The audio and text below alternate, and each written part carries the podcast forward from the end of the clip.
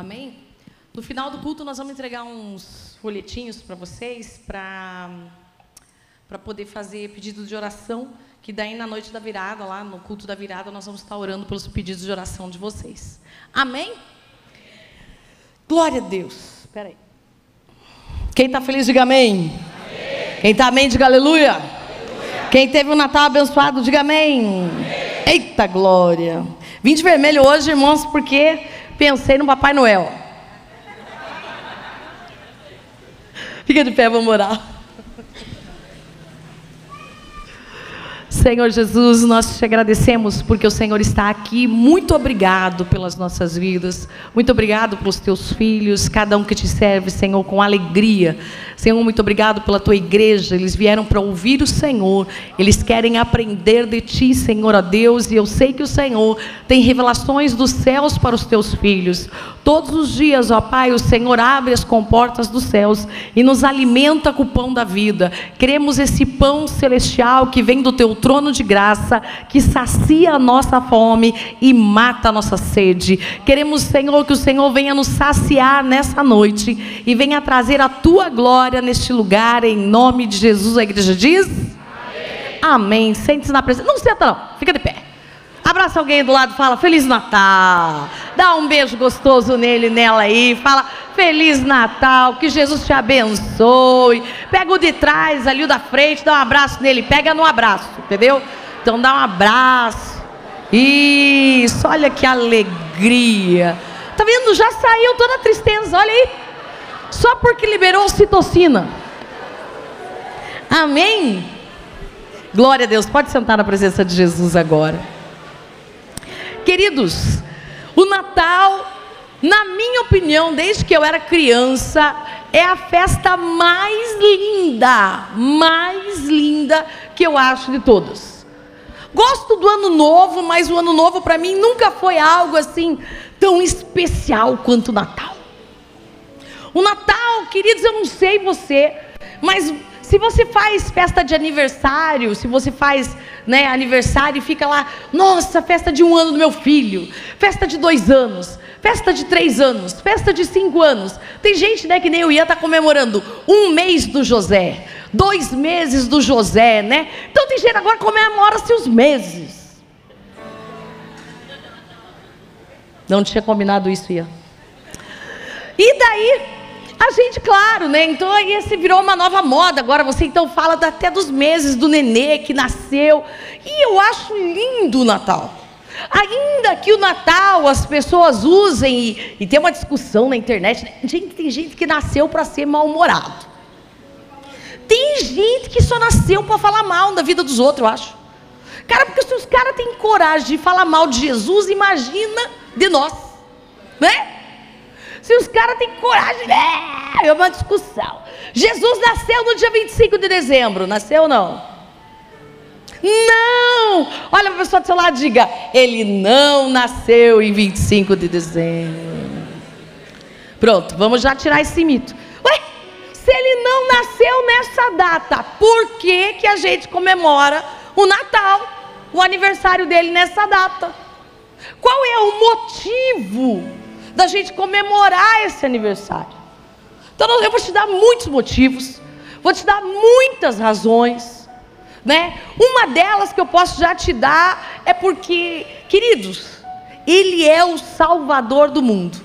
Se eu não falar no dia 25 de dezembro, ainda que tenha sido feito pela Igreja Católica, por Constantino, ele levantou no dia, vou até falar um pouquinho da história aqui, né? Ai, Constantino fez no dia 25 de dezembro o aniversário de Jesus, porque ele queria falar sobre o solstício do inverno, e daí eles iam adorar o Deus Sol, então eles estavam adorando o Deus Sol, e eles colocaram como o nascimento de Jesus de Nazaré, e por isso agora a pergunta é: se não comemorar dia 25 de dezembro, qual é o dia que você vai comemorar? Todos os dias, pastor, ah, larga a mão de ser mentiroso. Você não dá presente todo dia para tua família. Larga a mão. Ninguém comemora o aniversário de Jesus todos os dias. Então, ainda que eles tenham tentado fazer algo para o lado das trevas, Nós que somos da luz, como filhos da luz, trazemos isso para o melhor de Deus. Amém? Então por que, que comemoramos o Natal? Porque o Natal, ele tem a mensagem da esperança. Se o mundo, se Jesus não tivesse vindo ao mundo, como estariam as nossas vidas hoje? Se Jesus não tivesse morrido por mim e por você, há mais de dois mil anos atrás, na cruz do Calvário, levando o pecado de toda a humanidade, como você mesmo sabe, se Jesus, o Salvador do mundo, não tivesse vindo, como nós estaríamos ainda? Estaríamos, como a palavra diz, em trevas. Não teríamos a luz que nos ilumina, não teríamos a verdadeira alegria estaríamos em busca da felicidade, mas uma felicidade passageira, não uma felicidade eterna. Não teríamos esperança. E o que é esperança? Esperança, queridos, fui lá buscar no dicionário, é confiança de que algo bom acontecerá. Esperança é a crença de quem espera que o seu desejo se torne realidade. Esperança é algo ou alguém, Jesus, que é alvo de uma expectativa. De acordo com a religião, esperança é a pessoa de Jesus Cristo. 1 Coríntios 13, 13 diz assim: é, tudo vai embora, tudo vai passar, mas três coisas vão ficar: a fé, a esperança e o amor. Quando falamos em fé, falamos na pessoa do Espírito Santo. Quando falamos em amor, falamos na pessoa de Deus Pai. E quando falamos em esperança, falamos na pessoa de Jesus Cristo, porque Ele é a nossa esperança. Sinônimo de esperança: confiança, espera, expectativa, perspectiva, fé, possibilidade, probabilidade, ilusão, fantasia, sonho. Olha o que Albert, Albert Einstein diz. Se a princípio a ideia não é absurda. Então, não há esperança para ela. Só há esperança em ideias absurdas. É absurdo eu comemorar o Natal em 25 de dezembro? Claro que é. Absurdo. Porque não é o dia que ele nasceu. Mas se eu não comemorar agora e vier um outro tipo de governo, e esse governo me proibir e tirar toda a parte cristã do calendário grego-romano nosso, arrancar o nascimento de Jesus, que dia você vai comemorar? O Natal. Eu vou continuar, pastora, comemorando 25 de dezembro, 24 para 25. Uma geração, duas gerações. Daqui 60 anos, a geração de 20, 40, 60 anos, ela não comemorará mais o Natal e nem saberá quem era Jesus.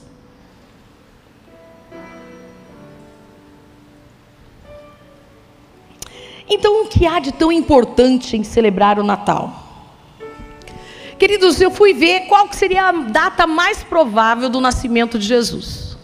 E estava procurando lá com os historiadores, eu quis dar uma olhadinha nisso. E pasme, você não vai acreditar quando que eles acham que Jesus. Eles acham, não tem certeza. Dia 2 de setembro. Vocês acreditam nisso? No aniversário da Yasmin. Quando eu olhei, eu falei, eu não acredito, gente. Olha que legal, né? A Yasmin vai poder lembrar sempre agora do aniversário dela. Nunca mais vai esquecer, Yasmin. Porque eu sempre falava que era dia 3, ela queria me matar. Então, o que, que isso tem de bíblico, pastora? Absolutamente nada. Não há um único mandamento que ordene você comemorar o Natal no dia 25 de dezembro e nem em data nenhuma. Mas eu vou contar uma história. Posso ou não? Gosta de história? Legal, né? Então vamos lá. O homem chamado Mogo. Mogo, esse é o nome dele. Certo homem chamado Mogo costumava olhar o Natal como uma festa sem o menor sentido. Não tem sentido o Natal, ele dizia. Segundo ele, a noite do dia 24 de dezembro era a noite mais triste do ano, porque várias pessoas se davam conta de quão solitárias elas eram, ou da pessoa querida que houvesse morrido naquele ano. Mogo era um homem bom, tinha uma família, procurava ajudar o próximo, era honesto nos negócios. Entretanto, não podia admitir que as pessoas fossem tão ingênuas, a ponto de acreditar que um Deus havia descido à terra só para consolar os homens. Onde é que já se viu? Mogo, sendo uma pessoa de princípios, não tinha medo de dizer a todos que o Natal, além de ser o dia mais triste do que alegre, também estava baseado numa história irreal, em um Deus que havia se transformado em homem. Onde é que já se viu? Isso não existe. Como sempre, na véspera de celebração do nascimento de Cristo, sua esposa e seus filhos se preparavam e iam à igreja, como era o costume deles. E Mogo, como de costume, resolveu deixá-los ir sozinhos e disse para eles: seria hipocrisia da minha parte acompanhá-los até a igreja. Então, estarei aqui esperando pela volta de vocês. Quando a família saiu em direção à igreja, Mogo sentou-se em sua cadeira preferida, acendeu a lareira e começou a ler os jornais daquele dia. Entretanto, logo ele foi distraído por um barulho que começou a acontecer na sua janela, seguido de outro barulho e mais outro barulho. Achando que era alguém jogando bolas de neve, Mogo pegou o casaco e saiu, na esperança de dar um susto no intruso que estava ali na sua janela. Assim que ele abriu a porta, notou um bando de pássaros que haviam perdido seu rumo por causa de uma tempestade de neve. E eles tremiam na neve.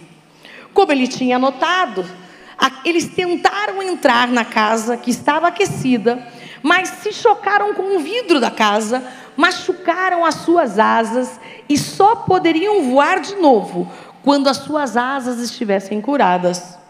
Logo o Mogo pensou: não posso deixar essas criaturas tão pequenas, esses pássaros aí fora. Como vou ajudá-los? Mogo foi até a porta da sua garagem, abriu, acendeu a luz e os pássaros, porém, não se moveram. Pensou Mogo: Ah, eles estão com medo. Então, tornou a entrar na casa. Pegou uns miolos de pão jogou pelo chão, fez uma trilha até a garagem aquecida, mas a estratégia também não deu resultado. Logo, Mogo abriu os braços, tentou conduzi-los com gritos carinhosos: Vamos para dentro, gente, vamos! Empurrou delicadamente um pássaro ou outro, mas os pássaros ficaram mais nervosos ainda e começaram a se debater, andando de um lado para o outro sem direção, no meio da neve e gastando inutilmente um pouco das forças que eles ainda possuíam. Mogo já não sabia mais o que fazer. Ah, disse em voz alta: Vocês devem estar me achando uma daquelas criaturas aterradoras que dá medo, né? Porque eu sou enorme, você é tão pequenininho. Ai, será que vocês não entendem que pode confiar em mim? Disse o Mogo. Desesperado, o Mogo gritou: Se eu tivesse nesse momento uma chance de me transformar em pássaro, só por alguns minutos, vocês veriam que eu estou realmente querendo salvá-los. Neste momento, o sino da igreja tocou, anunciando que era meia-noite. Blum, blim blom. Um dos pássaros transformou-se em anjo. e perguntou a Mogo: Agora você entende por que Deus precisava transformar-se em homem? Com os olhos cheios de lágrimas, ajoelhando-se na neve, Mogo respondeu: Perdoai-me, anjo. Agora eu entendo que só podemos confiar naqueles que se parecem conosco e passam pelas mesmas coisas pelas quais nós passamos.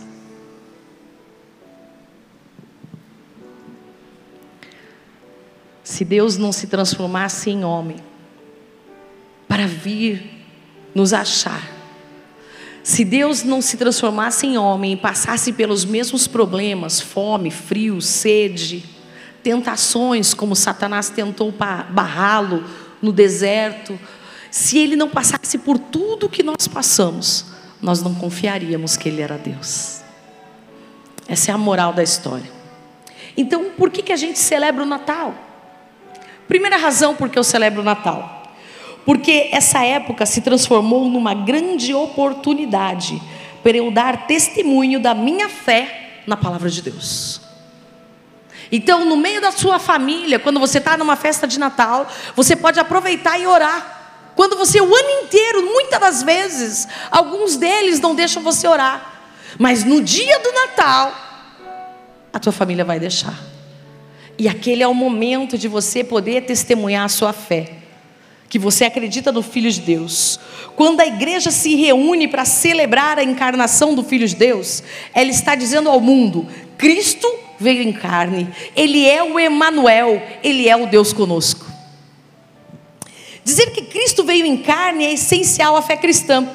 Coloca lá para mim, 1 João 4, 2 e 3. Não sei se vocês estão aí com a Bíblia, mas se tiver, 1 João 4, 2 e 3, versículos 2 e 3.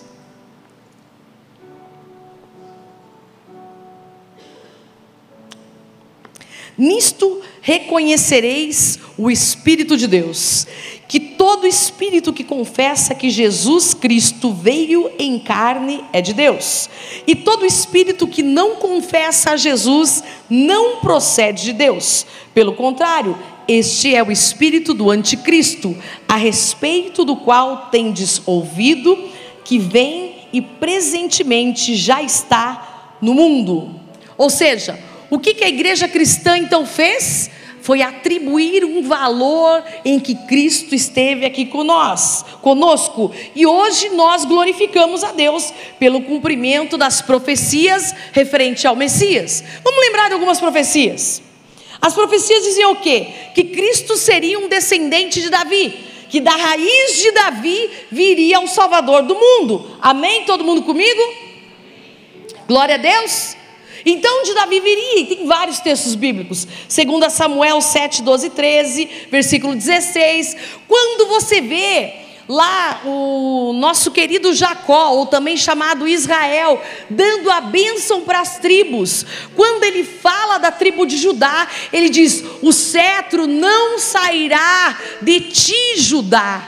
Você será um leãozinho, ou seja, Jesus é o leão da tribo de Judá. A profecia dizia que de Judá viria o rei, o salvador do mundo. Então, Judá se torna para nós uma expressão de mudança. Quando nós lemos Miqueias também, fala que o Messias, ele viria da Belém Efrata, ou seja, ele viria de Belém. E tu, Belém Efrata, ainda que seja a menor delas, tu serás daquele que virá o Salvador do mundo, aquele que vai salvar a todos. As profecias ainda diziam que Cristo nasceria de uma virgem. Ou seja, eis que a virgem conceberá e dará à luz a um filho, e o seu nome será Emanuel, que quer dizer Deus conosco. E Maria teve Jesus, virgem, porque ela não tinha conhecido homem algum. Amém? Ainda também dizia, isso está em Isaías 7,14 Oséias 11:1 que a criança seria levada ao Egito. E você sabe que Jesus teve que ir para o Egito porque Herodes, o grande, Herodes, o tetrarca, quis matar as crianças, assim como Faraó, no tempo de Moisés, matou as crianças, Herodes também mandou matar os filhos dos hebreus. E quando você estuda a vida de Herodes, você vai ver que Herodes mata os seus próprios filhos de sangue, de tão ruim que Herodes era. Herodes era um cara tão mal, tão mal, que tudo que ameaçasse o reino dele, ele mandava matar. Herodes mata dois filhos seus, e quando Herodes está para morrer, ele mata mais um, porque ele acha que os seus filhos queriam o seu lugar. Depois, os seus outros filhos ficam no lugar, inclusive é o filho de Herodes que manda crucificar Jesus. Então, quando você começa a ver a história, tudo acontece. E Deus avisa ali, você bem sabe, eu não sei se você sabe, se você lê a Bíblia, você sabe, que Jesus, quando ele ali está pequeno, os magos do Oriente chegam até ele. Quando os magos chegam, os magos vão falar com Herodes. Eles estão seguindo a estrela do Oriente. A pergunta é: como os magos do Oriente sabiam que viria o Salvador? Querido, quando você estuda o livro de Jó, você vê que Jó vem do Oriente. Então o Oriente conhecia Deus. O jardim do Éden vem do Oriente. Tá dando, acho que microfonia. O jardim do Éden vem do Oriente. E o que, começa a acontecer então? Você percebe então que, sabe o que está acontecendo? Eu vou, vou ajudar você. O retorno está muito baixo, e para frente talvez está muito alto. E aonde está dando a microfonia? Estou tentando. Não sou técnica de som, né? Mas estou. Estou igual sendo técnico de futebol, né? A gente não sabe nada, mas a gente dá todos os palpites, né? Aí o que, que acontece com a gente? Quando a gente olha a história de Herodes, então. Herodes, quando os magos chegam avisando ali, e eles já conheciam na verdade, a história, eles sabiam que o Salvador do mundo estava nascendo. Inclusive, se você estudar o calendário juliano lá que eles falam, eles comemoram o nascimento de Jesus, não no dia 25 de dezembro, mas dia 6 ou 7 de janeiro, que é os dias que eles falam dos magos lá, que da igreja católica usou lá, Belchior, Beltzazar, Bel, Baltazar, tem uns nomes lá, não importa. Quem que sabe o nome dos caras? Ninguém, né? Então, como é que vai saber também? E o que, que acontece no meio desse negócio todo? Ou seja, Herodes fala: Hum, está nascendo o rei dos hebreus, ele vai tomar o meu lugar. Veja, os magos vieram do Oriente e eu estou me sentindo ameaçado, então agora ele vai tentar matar o menino. Então, enquanto os magos contam para ele, na verdade, Herodes está querendo é a cabeça de Jesus porque esse menino poderia atrapalhar. Por isso ele mata, inclusive, os filhos dele. Outra coisa que fala na palavra de Deus sobre eles. Em Jeremias 31, 15, fala que o rei de Jerusalém tentaria matá-lo e muitas crianças seriam assassinadas, que é o que Herodes faz. Então, em Jeremias, bem antes de Jesus nascer, é falado que isso ia acontecer. Ouviu-se um choro em Ramá, é Raquel chorando pelos seus filhos. Aí, Jesus então, eles falam também em Juízes 13, 3 e 5, Isaías 11, 1, Isaías 53, 2, que Jesus cresceria em Nazaré e por isso ele se chamaria o Nazareno. Então, nunca no nascimento de uma pessoa foi tão detalhado as Escrituras falam sobre Jesus e tudo o que aconteceu. Ele veio para cumprir o que estava escrito. Muitos séculos antes, os profetas anunciaram. Então, tudo isso aconteceu para que se cumprisse as Escrituras. Natal, queridos, é o aniversário da pessoa da verdade. Natal é o aniversário da palavra cumprida. Natal é o aniversário da fidelidade de Deus. Se o pão e o vinho anunciam a morte do Senhor Jesus até que ele venha, Celebrar o nascimento de Cristo é anunciar que o Verbo se fez carne e o Verbo habitou entre nós. Cheio de graça, verdade, vimos a sua glória, a glória como do unigênito do Pai. Agora, se a nossa necessidade fosse é, maior informação, então Deus ia fazer um Deus do Google. O Google é o maior informante que existe hoje. Então nós seríamos uma plataforma, Deus seria a plataforma de busca. Aí você colocaria lá no search do Google e procuraria lá Deus, aonde você está? Aí o Google falava: "Estou aqui". Não? Então você não precisa de informação. Se a sua maior necessidade for tecnologia, então Deus vai levantar, na verdade, os cientistas, vai levantar um, um cientista que viria te ajudar aí para fazer as coisas. Albert Einstein, que faz a luz, e várias outras pessoas. Não, não é a tua maior necessidade. Se a tua maior necessidade fosse dinheiro, Midas, o rei Midas, das mãos de ouro. Mas que ia ser bom, ia, né, pastora? Fala a verdade, o cara tocava num negócio, ele virava ouro. Tocava em outro. Não? Não quer dinheiro? Quem quer dinheiro? Silvio Santos. Não? Tá bom? Mas como a nossa maior necessidade era perdão, Deus enviou o Salvador Jesus Cristo, nosso Senhor. Amém? Glória a Deus. Muito bem. Já falei tudo isso aqui. Quero falar sobre agora alguns elementos que eles usam no Natal. Queridos, alguns dos elementos que foram usados no Natal no passado, troca de presentes, cartões, ceia de Natal, músicas natalinas, festas na igreja, refeição especial, exibição de decorações diferentes, árvore de Natal, pisca-pisca, guirlanda, visco, presépios. Além disso, Papai Noel, Santa Claus, como alguns chamam, ou em Portugal como Pai Natal.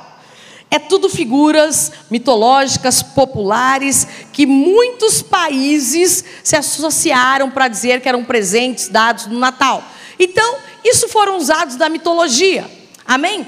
Mas existe uma história sobre a árvore de Natal. E essa história eu quero contar, uma história diferente. A da mitologia você já conhece, o pessoal já fala mal, né, e já diz um monte de coisa. Mas eu quero contar uma outra versão que não significa sobre isso, mas é sobre uma procedência da árvore de Natal com Martim Lutero. Martim Lutero, ele era um monge agostiniano, e você sabe que ele foi o reformador da igreja. E na época da Alemanha, e ele foi autor da reforma protestante no século XVI. Uma vez ele estava andando no dia de Natal e olhando para o céu através de uns pinheiros que cercavam a trilha por onde ele passava e ele viu o céu intensamente estrelado, parecendo-lhe um colar de diamantes, em cima da copa das árvores. Tomado pela beleza daquilo, decidiu arrancar um galho para levar para casa. Lá chegando, entusiasmado, colocou o pequeno pinheiro num vaso com terra e, chamando a sua esposa e os seus filhos, decorou o pinheiro com pequenas velas acesas afincadas nas pontas dos ramos. Arrumou em seguida papéis coloridos para enfeitá-lo, mais um tanto, e era o que ele vira lá fora. Afastando-se, todos ficaram pasmos ao verem aquela árvore iluminada a quem parecia terem dado vida. Nascia assim a árvore de Natal, e ele queria mostrar às crianças, disse Martim Lutero, como deveria ser o céu na noite do nascimento de Cristo. Bonita a história, não é? Outra história que existe é que os cristãos também do passado, eles olhavam e colocaram a árvore, na verdade, como a árvore da vida, simbolizando também para eles como Jesus Cristo. Então, aquela iluminação da árvore que eles achavam era como que Jesus fosse iluminar. Ai, pastora, mas a árvore é de mentira, a árvore é de verdade, a árvore é não sei o que lá, a bolinha de Natal, não sei o que lá, a guirlanda, não sei o que lá, não sei o que lá. Você está adorando ela? Ah, essa árvore de Natal vai me dar um presente, essa árvore de Natal vai me dar um presente, vou por aqui que ela vai me dar um presente. Está fazendo isso? Fezinha? Não? Então, se não é para isso, é para você comemorar o aniversário de Jesus. Queridos, não tem mal nenhum nisso. Amém, queridos? Ai, pastora, mas e o Santa Claus, o Papai Noel, pastora? O que, que a gente faz? O Papai Noel tem um monte de história do Papai Noel. Um está na Holanda, outro está não sei aonde, outros falam que ele foi um monge, por isso ele vestia de vermelho, outros dizem que foi a Coca-Cola que vestiu ele de vermelho. A Coca-Cola agora põe os ursos de Papai Noel. Então, gente, tudo vai do que você vê. O que você vê? Eu vejo Jesus no Natal. O que eu comemoro? Eu comemoro que eu quero ser uma pessoa mais parecida com Ele. E que graças a Deus que Ele nasceu para me salvar, porque eu estava frita se Ele não viesse. Amém? Amém? Contar mais uma história, pode? Vocês gostam de história, né? Hoje eu estou cheio das histórias. A fábula das três árvores. Talvez você saiba. Havia numa cidade três pequenas árvores que sonhavam o que seriam depois de grandes. A primeira olhou para as estrelas e disse: Eu quero ser o baú mais precioso do mundo, cheio de tesouros. E para tal, eu até me disponho a ser cortada. A segunda árvore olhou para o riacho e suspirou. suspirou. Eu quero ser um grande navio. Eu quero transportar reis e rainhas. A terceira árvore olhou para o vale e disse: Eu? Eu quero aqui ficar no alto dessa montanha, crescer tanto, tanto, tanto, mais tanto, que as pessoas ao olharem para mim vão levantar os olhos e pensar em Deus. Olha. Muitos anos se passaram e elas cresceram. E certo dia vieram três lenhadores e cortaram as três árvores, Todas estavam ansiosas em serem transformadas naquilo que elas tiveram sonhos.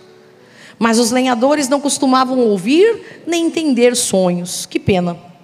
A primeira árvore acabou sendo transformada num coxo de animais coberta de feno. A segunda virou um simples pequeno barco de pesca carregando pessoas e peixes todos os dias.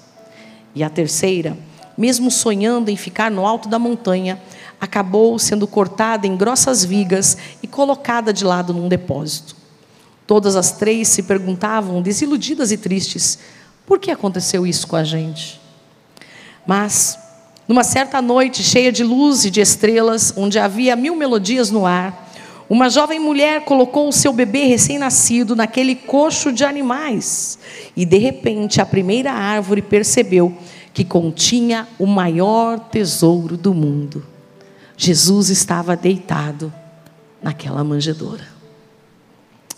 A segunda árvore, anos mais tarde, acabou transportando um homem, um homem já adulto, que acabou dormindo nesse barco. E no meio de uma tempestade, quando estava quase afundando o barco, o homem levantou-se e disse ao mar revolto: Cessa vento, pare tempestade. E num relance, a segunda árvore entendeu que ela estava carregando o rei dos céus e o rei da terra. Tempos mais tarde, numa sexta-feira, a terceira árvore espantou-se quando pegaram as suas vigas e elas foram unidas em forma de cruz. E um homem foi pregado nela. Esse homem havia sido condenado à morte, mesmo sendo inocente, e o sangue dele escorreu nela. Logo, ela sentiu-se horrível e cruel. Mas no domingo o mundo vibrou de alegria e a terceira árvore entendeu que nela havia sido pregado um homem para a salvação da humanidade e que as pessoas sempre lembrariam de Deus e de seu filho Jesus Cristo ao olharem para ela. Moral da história: as árvores tinham sonhos mas as suas realizações foram mil vezes melhores e mais sábias do que elas haviam imaginado. Jeremias, ele diz: Eu bem sei que sonhos tenho sobre vós, sonhos de paz e não de mal, para lhes dar um futuro desejável. O que o Natal faz conosco? O Natal faz você ter esperança no meio da desesperança. Amém? Então por que, que a gente celebra então o Natal? Segundo, porque o nascimento de Cristo é a quebra do majestoso silêncio de 400 anos. 400 anos a terra não teve profecia. Quando termina o livro de Malaquias e Deus fala ali: Eis que eu enviarei o profeta Elias, e antes que venha o grande e terrível dia do Senhor, ele converterá o coração dos pais aos filhos, o coração dos filhos aos pais, para que eu não venha e fira a terra com maldição. Malaquias 6, 4 e 5. Não, Malaquias 4, 5 e 6, na verdade. O que, que acontece então? Então ele está falando 400 anos depois, Jesus, Deus começa a preparar o nascimento dele.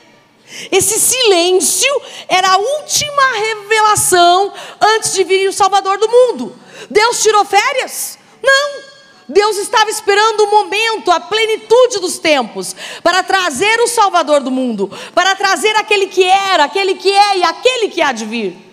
Aquele que fará todas as coisas, aquele por quem nós tivemos que fazer as coisas. Então, o primeiro que ouve a voz do Senhor é Zacarias. Zacarias agora, chega o tempo agora de Jesus vir ao mundo, e Zacarias vai ao templo do Senhor lá para oferecer o sacrifício. Ele é velho de idade, sua esposa Isabel é velha de idade, ela já está com a madre seca, ela não tem filhos. Assim como Abraão e Sara, velhos, não tinham como ter Isaac. Deus escolhe Zacarias e Isabel. E o anjo entra no lugar e fala com Zacarias, o sacerdote. E quando o anjo fala com ele, em Lucas 1, 13, no 17, ele diz: Zacarias, não temas, porque a tua oração foi ouvida, e Isabel, tua mulher, te dará à luz um filho, a quem você darás o nome de João. E ele irá diante do Senhor no espírito e no poder de Elias, para converter o final de Malaquias, o coração dos pais aos filhos, converter os desobedientes à prudência dos justos e habilitar para o Senhor um povo preparado. Então João vem preparar o caminho para o Salvador. João Batista, filho de Zacarias e Isabel. Mas Deus não para por aí, agora Deus vai falar com Maria. E manda o anjo Gabriel falar com ela, em Lucas 1, 31, 33. E o anjo diz para ela: Eis que conceberás e darás à luz a um filho, a quem chamarás pelo nome de Jesus. Este será grande e será chamado Filho do Deus Altíssimo. Ele lhe dará o trono, o Senhor lhe dará o trono de Davi, seu pai, e ele reinará para sempre sobre a casa de Jacó, e o seu reinado não terá fim. Cumpre-se agora a profecia e a promessa que Deus dá a Jacó, através de Jesus. Mas ainda José agora quer deixar Maria e fala: Meu Deus, essa mulher ficou grávida, está doido. Imagina, a mulher ficou grávida, deve ter transado com outro, mas né, ela está falando que é do Espírito Santo, né? Fala que você acreditar. Olha para a mulher ou para o marido que está aí do lado e fala assim: Nossa, você está grávida do Espírito Santo. Acreditou? Não. Muito bem, José também não. Aí José tem um sonho. E no sonho o anjo vem e fala com José: José, e olha como Deus fala com ele: Filho de Davi, não temas receber Maria por tua mulher porque o que nela foi gerado é do Espírito Santo.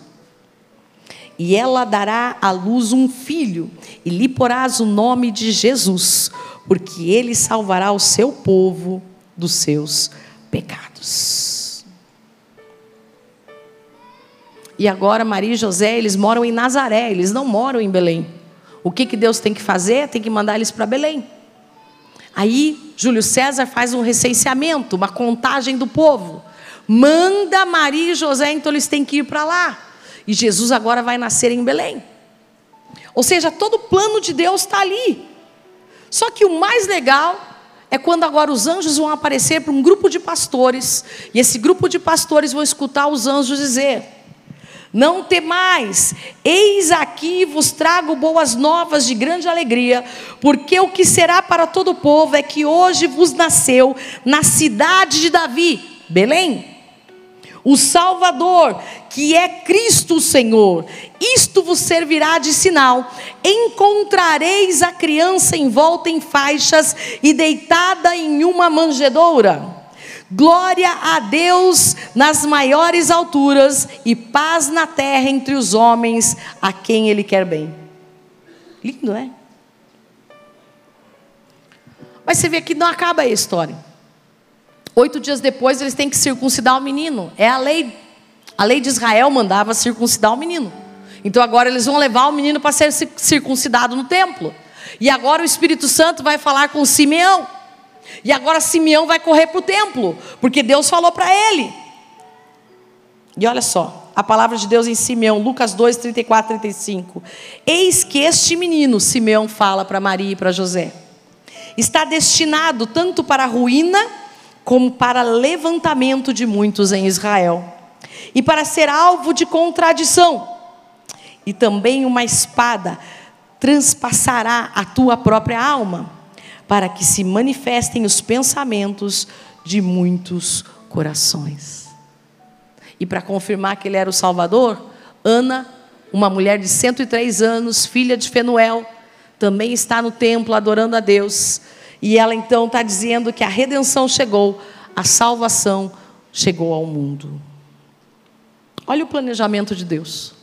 Deus planejou tudo certinho. E hoje nós estamos aqui mais de dois mil anos se isso fosse uma invenção de homens, você acha que depois de dois mil anos nós estaríamos ainda falando acerca dele? Tantas pessoas ainda se converteriam? Tantas pessoas ainda seriam transformadas?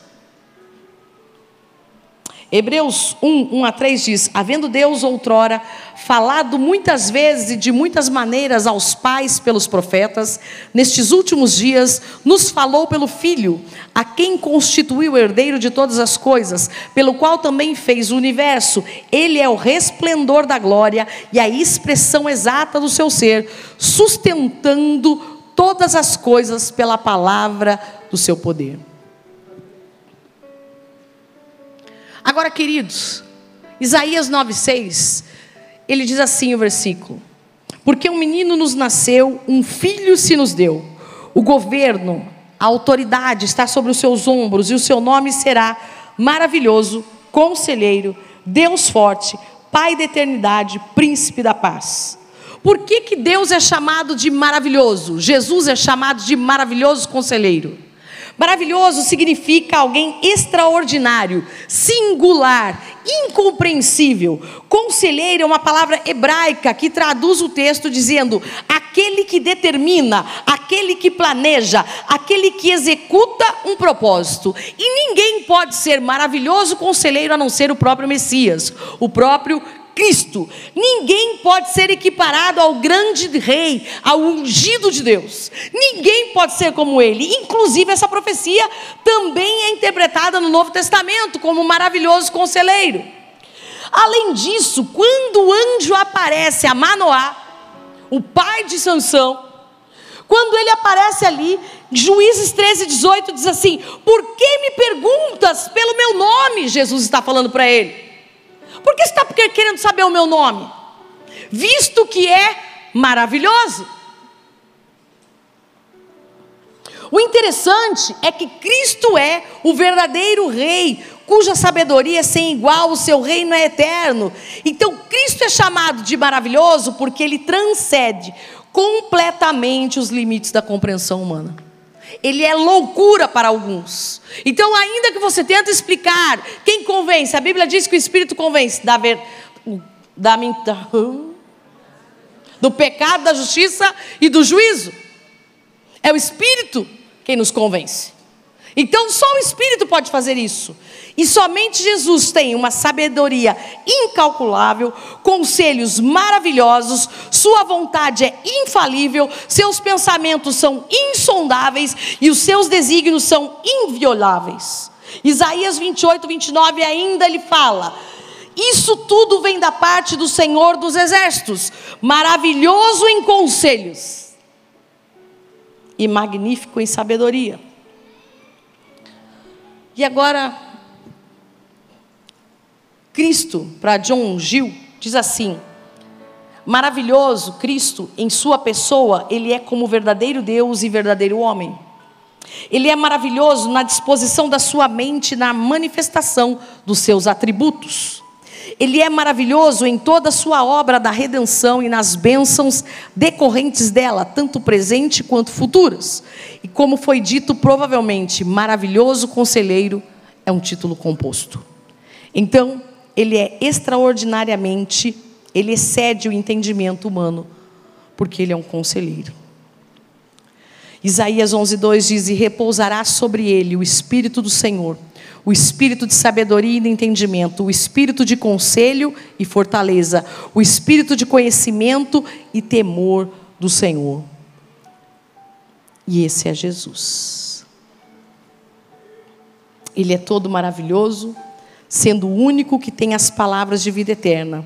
Ele é um conselheiro inigualável. Finalizo aqui. Então, por que, que há esperança no Natal? Jó 14, versículo 7 a 9 diz assim: Porque há esperança para a árvore que eu e você somos equiparados a árvores, plantados junto a ribeiros de água. Salmos primeiro. E se você ainda procurar em Apocalipse, onde a árvore da vida, a esperança para a árvore, ainda que for cortada, ela renovará. Não cessarão os seus renovos. Se envelhecer na terra a sua raiz e o seu tronco morrer no pó, ao cheiro das águas ela brotará e dará ramos como uma planta. O mundo quer que você não acredite no Natal. Eu quero que você ame o Natal. Então, por que nós celebramos Cristo no Natal? Porque só nele há esperança.